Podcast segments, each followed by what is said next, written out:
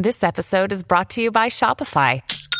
Forget the frustration of picking commerce platforms when you switch your business to Shopify, the global commerce platform that supercharges your selling wherever you sell. With Shopify, you'll harness the same intuitive features, trusted apps, and powerful analytics used by the world's leading brands. Sign up today for your $1 per month trial period at shopify.com/tech, all lowercase. That's shopify.com/tech.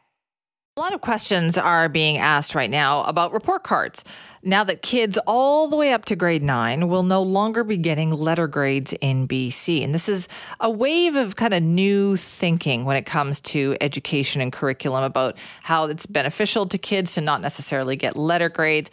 But it's one of many trends in education. And that's something we're going to talk to our Scott Shantz about this morning. Scott, I'm so glad you've been looking into this because I feel like parents are asking a lot of questions. But just like everything else, education is also subject to things that are trendy. Yeah, absolutely.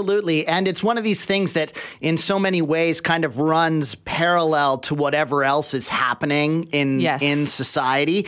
And there's always, especially at this time of year, conversations around, oh, your child got this teacher, so that means your class is going to be really artsy, or your child got this teacher and she's really stern. And maybe this school, like I know when I lived in East Van, there was like this certain catchment that everybody wanted to be in because it meant you got to go to that school where they do this totally different style of learning. So true. You know, and it's like, what's the bar? Is there a bar anymore? Or do we just like, it's totally up to the teachers? Well, and it's all fluid. I also remember 20 years ago, it was very trendy to go to, quote, traditional schools. Mm-hmm. Like, what did that mean?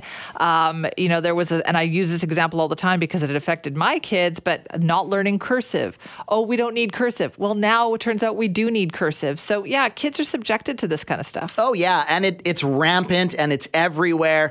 And so I wanted to like know a little bit more about it. There's all sorts of things that are cut, like AI. How's that going to affect the classroom, right? So I got in touch with Mona Gleason. She's the Department Head of Educational Studies at UBC, and she's also a historian of education and children in Canada. So she's been looking into this stuff for a long time. And I sort of asked her, to explain to me like, or just to speak in general to this idea that like evolution evolves and curriculum evolves alongside our society. And here is what she had to say.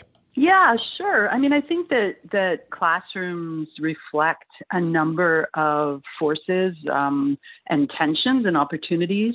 They reflect, first of all, often what is sort of going on in the world and questions or challenges that are happening in the world, and really serious questions are reflected in school curriculum, in the way teachers are trained, in the way students are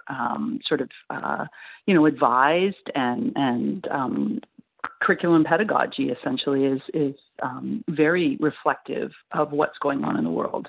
I mean, the other part of it, though, is that, there are public schooling systems do reflect the interests of, government, of governing bodies.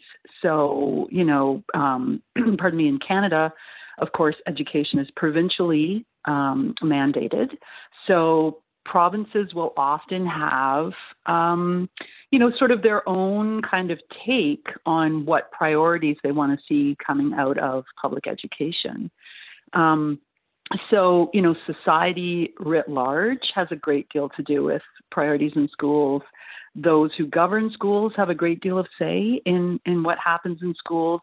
And I would say, parents and families also have say in how schools and schooling unfolds. And I think that is the case probably more so now than it was in the past, I would argue. I would argue that over time we've seen an increase in a sensitivity to the needs and the ideas and the desires of families. One of the other things that I've seen and I've sort of heard about a catchment for a particular school that does a different style of learning based on kids' interests. And then at other places, they kind of follow like, you're in this grade because of this age. And, sometimes they do like classrooms outdoors, which is a thing that like I talked to someone about last week. It feels really fluid, despite it being this sort of like institution that we've had forever. You're really hitting on what is quite a sort of a 21st century approach to schooling. The fact that schools do have, they do have rules, quote unquote. I mean, there is a provincial curriculum that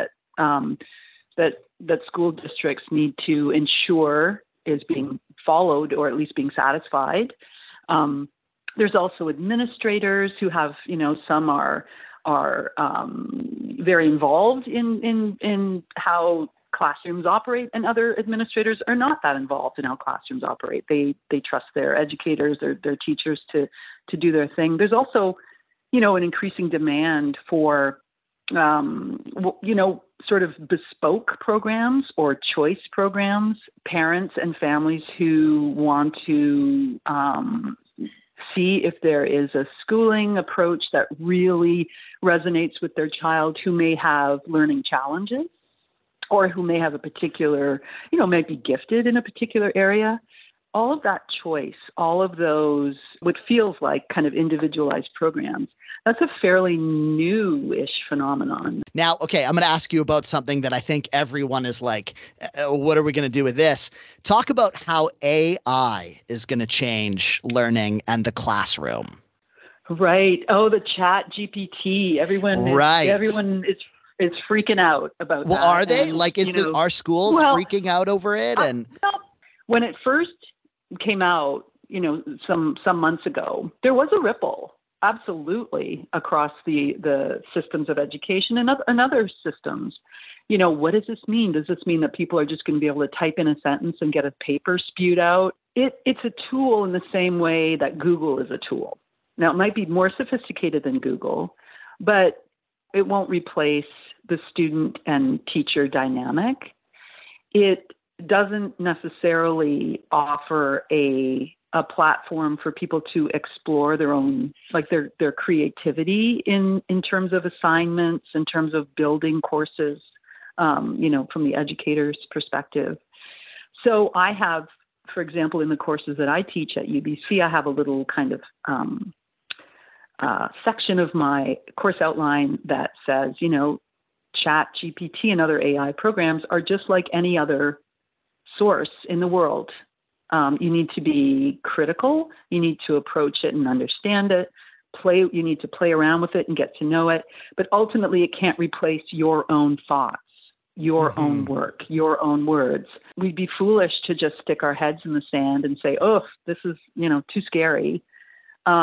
Educators have risen to the challenge of incredible educational technologies. AI is just another interesting and intriguing kind of way to think about what kind of knowledge really matters to us as a community of people. What constitutes an educated person? Those are the big questions that AI actually helps us to ask. Those are questions we need to be asking ourselves all the time, because education is very dynamic. It doesn't stay in one place. What do we want our system to be accomplishing? That's Mona Gleason. She's the Department Head of Educational Studies at UBC and a historian in education and children in Canada.